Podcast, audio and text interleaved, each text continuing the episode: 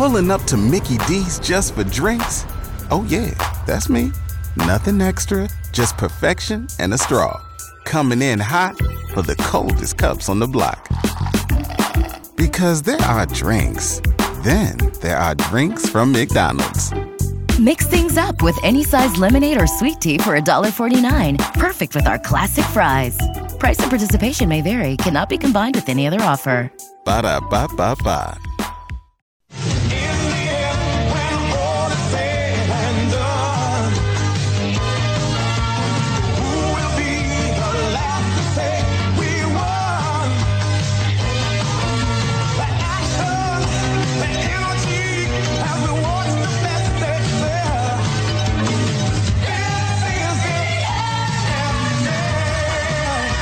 Championship weekend. Of course, we will have our predictions. We got plenty of props we're going to deal with as the 49ers take on the Lions for a trip to the Super Bowl, and the Chiefs and the Ravens do battle in the AFC for the same. And no better person to help us preview these games and talk a little NFL as, you know, the hot stove season, I guess, for lack of a better term, is very much underway. Eric Edholm of NFL Media, NFL.com. Eric, thanks for coming on. Hey, thanks for having me. Yeah, it feels like we got a uh, pretty good Super Bowl, no matter what combo we we end up with. I think it it does. Uh, even though, really, of the possible matchups, I believe, if memory serves, only one would be a unique matchup. In other words, the teams hadn't played this year, and that would be Chiefs and 49ers. And right. with the other matchups, who knows what we're going to get? And Chiefs 49ers would be a Super Bowl reunion of sorts, even if the teams are a little different. But uh, yeah, I mean, uh, obviously, I think people are a little worried if it's Lions Ravens, will we get another 38 6 game like we did in, uh, you know, week five or six or whatever that was? But yeah, I mean, it's. Uh, four four very interesting teams, uh, two one seeds, two three seeds, and yeah, I'd be fine with any combination we get. I think. Eric, kind of a big picture question for you before we dive into the games. It, yeah. what I find super interesting specifically about like the Ravens and the 49ers is that they have built in in ways on the defensive side of the ball that kind of goes against the grain for where football has been moving in, in recent years, especially with what they have in the middle of that linebacking corps. What what what have you made made of that? And then overall just how these four teams have gotten to this point in terms of building their franchises? I heard Ravens. Who was the other team you said was built that way? Uh, 49ers with some of those middle linebackers. Gotcha. Yeah, yeah, yeah. Yeah, you're right. I mean, I think if you can find linebackers who can impact the game in coverage and or pass rushing, you know, some kind of, you know, what we used to call the third down role. Of course, teams throw the ball on first down as much as they ever have. But yeah, I mean, if you can find those those three down uh, linebackers who have that kind of ability, you know, like we saw the the difference that Dre Greenlaw made last week and Fred Warner obviously playing at a high level. You know, I think a lot of people shook their heads uh, when when not only when the Ravens traded for Roquan Smith and gave up what they did, but also signed him to the extension they did, and you know having already used the first round pick on Patrick Queen. I mean, this is unusual behavior in this sort of era of football. Obviously, it's worked pretty darn well, right? And and give credit to guys like Steve Wilks and Mike Macdonald for coming on as newish coordinators who have, who've done a really nice job in those in those roles and brought those units together. And so, um, yeah, I mean, all, all four teams have uh, have really interesting makeups. Obviously, the Ravens, when you have a a Lamar Jackson led team, it's it's going to look different than anything you know anywhere else. Um, and then Brock Purdy, I guess, on the other end of the spectrum, somebody who, let's be honest, they didn't plan on him being their starter entering last season, and um, you know the, their plans obviously changed, and and part of the NFL is recognizing uh, that change and understanding. This is the guy we have to, to to to rally around, and this is our best chance to win. So, yeah, it, it really is interesting how all four teams got here, and and you know what the Lions have done over the last year and a half is is historically good for their franchise, and um, I think they deserve a lot of credit for for for turning that ship completely around. Eric Edholm joining us from NFL.com. We're live today at Hope Lodge. Again, if you'd like to make a donation to Hope Lodge, it's cancer.org slash pink out. While we're talking about linebackers, or at least we got on the subject of linebackers, the middle of the field, let's start with the NFC game because Jared Goff has had a lot of success throwing the football over the middle of the field, and it's been amplified in the playoffs. Can he and does he need to have that same success against the 49er defense?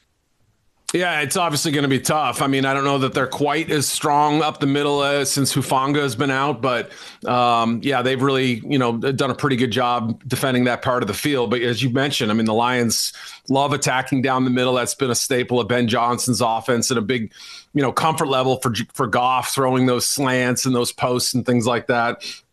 And, you know, I mean, it starts with Amon-Ra St. Brown in the slot. Now, he does a lot of his work there. Uh, he's going to be a tough cover for the 49ers. I don't think they'll put Charvarius Ward on him if he's inside. I think he'll only uh, match up with him on the outside.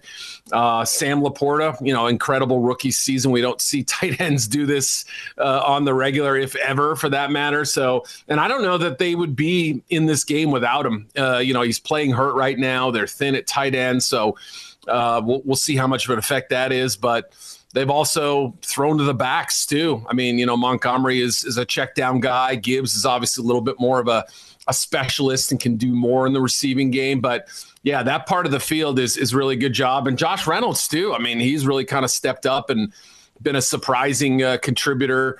Uh, Goff's known obviously since their Rams days, and there's a comfort level there. And you know, the, I think the 49ers you know, you either have to get that really quick off the snap pass rush, or you have to close down those passing lanes, which means hands up. And um, it's hard to do both. You know, I mean, you've got to almost sort of pick your your plan of attack here. Do we rush hell bent and go after him right away, or do we kind of hang back?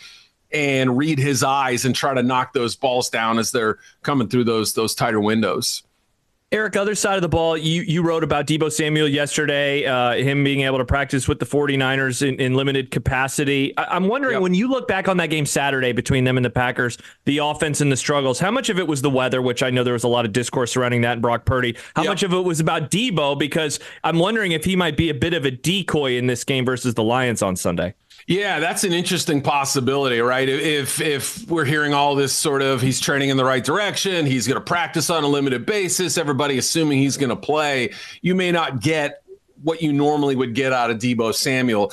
I think what what hurt him last week is the two things you mentioned, right? I mean, the the, the weather conditions. Now both teams had to play with it, but you could tell Brock Purdy was struggling with his ball handling more than Jordan Love was, and um, you know he does have smaller hands. And uh, the the one play that still sticks in my head from that game is uh, the shot from behind of him dropping back and then wiping his towel as he's dry. I don't know that I've ever seen that before. So clearly it was affecting him.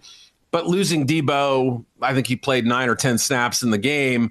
You know, early second quarter, he's gone you know, they came in with a game plan. I'm guessing he was part, uh, uh, you know, a big part of what they were going to do. He already had two big catches in that game to that point. So I think it helps that they knew he may not be available. You can game plan and have your scripted plays, you know, uh, as a result of him not being in the lineup, but you can also use him, as you said, as a decoy and force the Lions to honor him as a threat. So, you know, it's a Lions secondary that – has some playmakers, you know, Branch, Melifonwu, Cam Sutton on some days. He wasn't great against Mike Evans, but yeah, I mean, they, they let's be honest, they've had their share of struggles too. So, and it's a pass rush that, you know, is inconsistent at times. We know Hutch can get home, other guys less uh, capable than maybe even they were at the end of last season. So, yeah, I mean, it really is going to be dependent on um, shutting down those other weapons and, and, playing their their assignments well because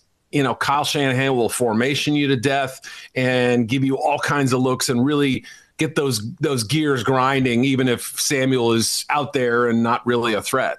Eric Edholm of NFL.com. How much do you think Shanahan has to balance taking pressure off of his quarterback versus going too far because when we've seen Purdy play well, he plays with a confidence, he plays with a swag. And if yeah. you pull it back too much, then it almost feels like it's a Jimmy G situation where a guy's almost being handcuffed.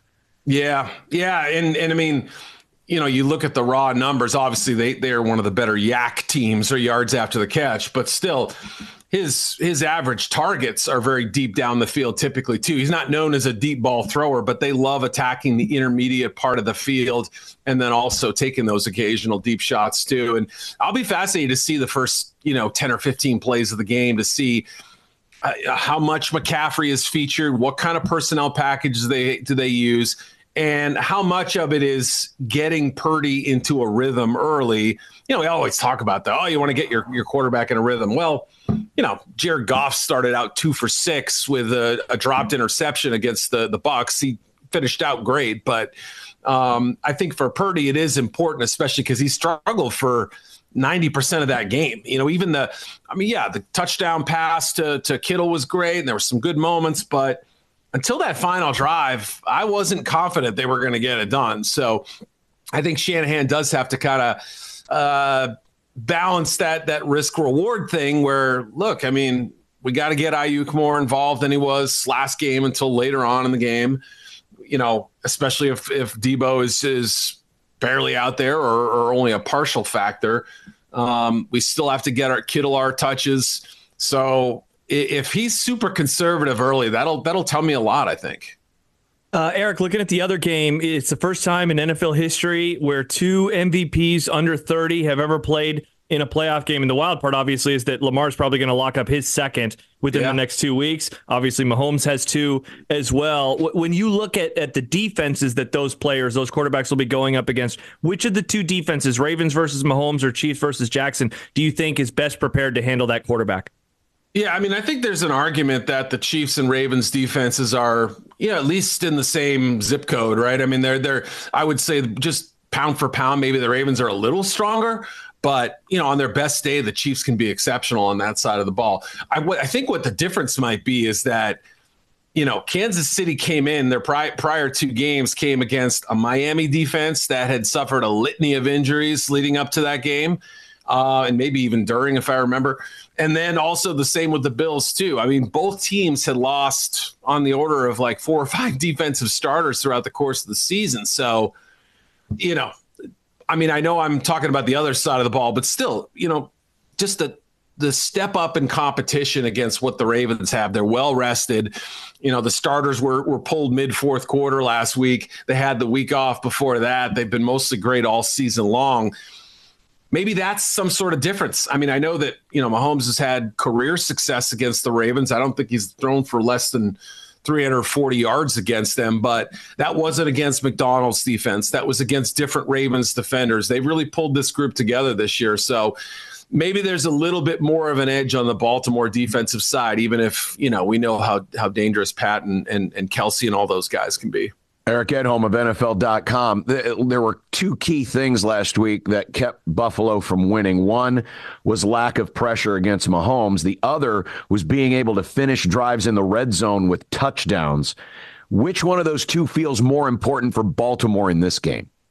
Yeah, that's a good question. I mean, I think Baltimore obviously is you know, you saw last week they got off to a slow start, and it was a it was a close game. Now, granted, the Texans needed a punt return to keep it a close game, but still, I mean, you know, at, at 10-10, things were looking a little tight, and then all of a sudden they kind of break out in the second half. So, um, you know, obviously for them, I mean, as as great as as Justin Tucker is for their for kicking, uh, you know, they want to be able to play from ahead. They want to be able to run the ball 40 times if they can. I mean, that's the the dream scenario is to get a lead, sit on it, let their defense do the work, and then you know the whole playbook is in play. So yeah, that that starts with with finishing off drives with touchdowns, and you know, in some some early game moments, they they they tend to have that they're kind of feeling things out a little bit, seeing what the defense is giving them, and seeing what kind of looks Lamar is getting on uh, on those third and medium situations and stuff. So, yeah, I mean that that's that's you know obviously the Chiefs have a great kicker too in Butker, and they often you know will rely on the fact that they have somebody in their back pocket who can make a big kick in bad weather, outdoors, all that stuff. So it's a great kicking battle. I'm sure that'll come into play, but, both of these offensive, you know, team uh, coordinators, or in, in, the case of Reid, you know, certainly the the the guru of the offense would tell you, you know, finishing in the red zone is a big deal, and you know, obviously turnover ratio against Lamar and, and that defense is going to be big too. What kind of type of impact, Eric, are you expecting from Mark Andrews? Yeah, it's hard to know. I mean, right? We sort of talked about LaPorta being able to to gut through it and get out there and play. I mean, Andrews has been out since what week 11, I want to say. Wow, and at that point, it was the feeling was that more likely than not a season ender. It may only be available if they get to the Super Bowl. So they're getting him back a little earlier than uh, you know, even if the, the timetable changed over the last few weeks. It's hard to know. And Isaiah Likely has been Isaiah Likely has been so good in his place. You know, I, it, you don't want to take away from what Likely's been able to give them as a receiver, uh, just to feed somebody who hasn't played in in you know almost ten weeks now. So I, I don't know. I, it's a tough question without having seen him move around in practice, and uh, you know maybe like Deebo, he ends up being somewhat of a decoy, or they use him on third downs or red zone or special kind of packages like that, so as to not overwhelm him. But you know, if he's out there and and close to healthy, he's he's a top five or six receiving tight end in this league. I wouldn't say so. Just another threat for for uh, a Kansas City defense to deal with. That's already that's lost Mike Edwards. That's lost you know Willie Gay's banged up. So you know that they're good on that side of the ball, but th- those ranks are, are thinning a little bit. Eric, it's hard to imagine the coaching carousel spinning and not having a spot on the ride for Bill Belichick at the moment. Do you yeah. think he coaches again in any capacity in the National Football League? Uh, ever again? Yeah. Yeah, I think so. But I mean, because Bill could afford to be picky. I don't. Know. Everyone's saying like, "Oh my gosh, Bill's getting left." You know, uh, the game of musical chairs, and he's got nowhere to sit. I don't. I think Bill let it be known there was only there were only one or two jobs. I think he would have he would have listened to Jerry about the Dallas opening, which never opened. Right? They bring in Mike back. Uh, he obviously had two meetings with with Arthur Blank. Um, when something didn't happen within, you know, 24, 48 hours of that second meeting, I assumed it wasn't going to be a pairing because what else are you waiting for? You got a Hall of Fame coach. Clearly, there was some kind of divide over the power structure. And a lot of people assumed that Belichick was sort of projecting when he said, you know, prior to him uh, parting ways with with New England, you know, I kind of let it be known I would return and and and give up some of that that personnel say. How much he would have given up and and how much he would have given up at a, at a job like the Falcons is unknown, but I don't know that he would have been good reporting to Rich McKay, whom we've had a rivalry with for years in the competition committee. I don't know that he would have been good, you know, being on even footing personnel wise with uh, Terry Fontenot. And from Bill's perspective, you get it. Like he's run things a certain way for 20 plus years. So maybe a team that has an entire season to think about a short term arrangement with Belichick um, might be willing to go down that road and, and explore the possibilities throughout the course of the season. But as things currently stand, there isn't a job that I think he'll be connected to Washington or, or, Seattle. I guess are the only two remaining, unless I'm forgetting one. But yeah, I and what he does during his time off, whether it's hideaway in Nantucket, hop on the TV and do analysis, get on his boat, get on his yeah right the 17 rings or whatever it's called something like that.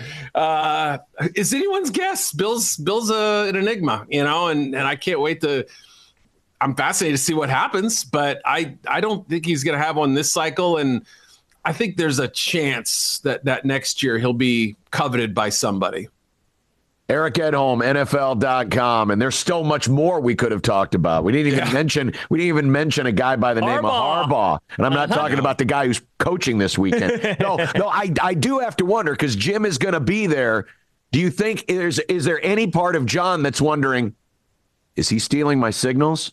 Because they're to play they're going to play next year wow. I know they're going to play. That's right. At SoFi, right? I'm going to yep. have to see if I can make arrangements to get out there. And there we uh, go. Luckily, NFL Network's office is about uh, 200 meters away, so I can I can make that one work. But yeah, I mean, I Sean Payton, Andy Reid, John Har or Jim Harbaugh. I mean, you know, and now Antonio Pierce. I mean, that that division's fascinating. I'm not that it hasn't been, but you know, it raises the the stakes a little bit. It certainly does. Eric, enjoy the weekend. We always appreciate the chat. Thanks. You got it. Enjoy the game. See you guys. That's Eric Edholm of NFL.com. We're live here at Hope Lodge. Again, if you'd like to make a donation to Hope Lodge, you can do so by visiting cancer.org slash pinkout. That's cancer.org slash pinkout. The happy hour is coming up right here on 1620 The Zone. Waiting on a tax return? Hopefully it ends up in your hands Fraudulent tax returns due to identity theft increased by 30% in 2023. If you're in a bind this tax season, LifeLock can help.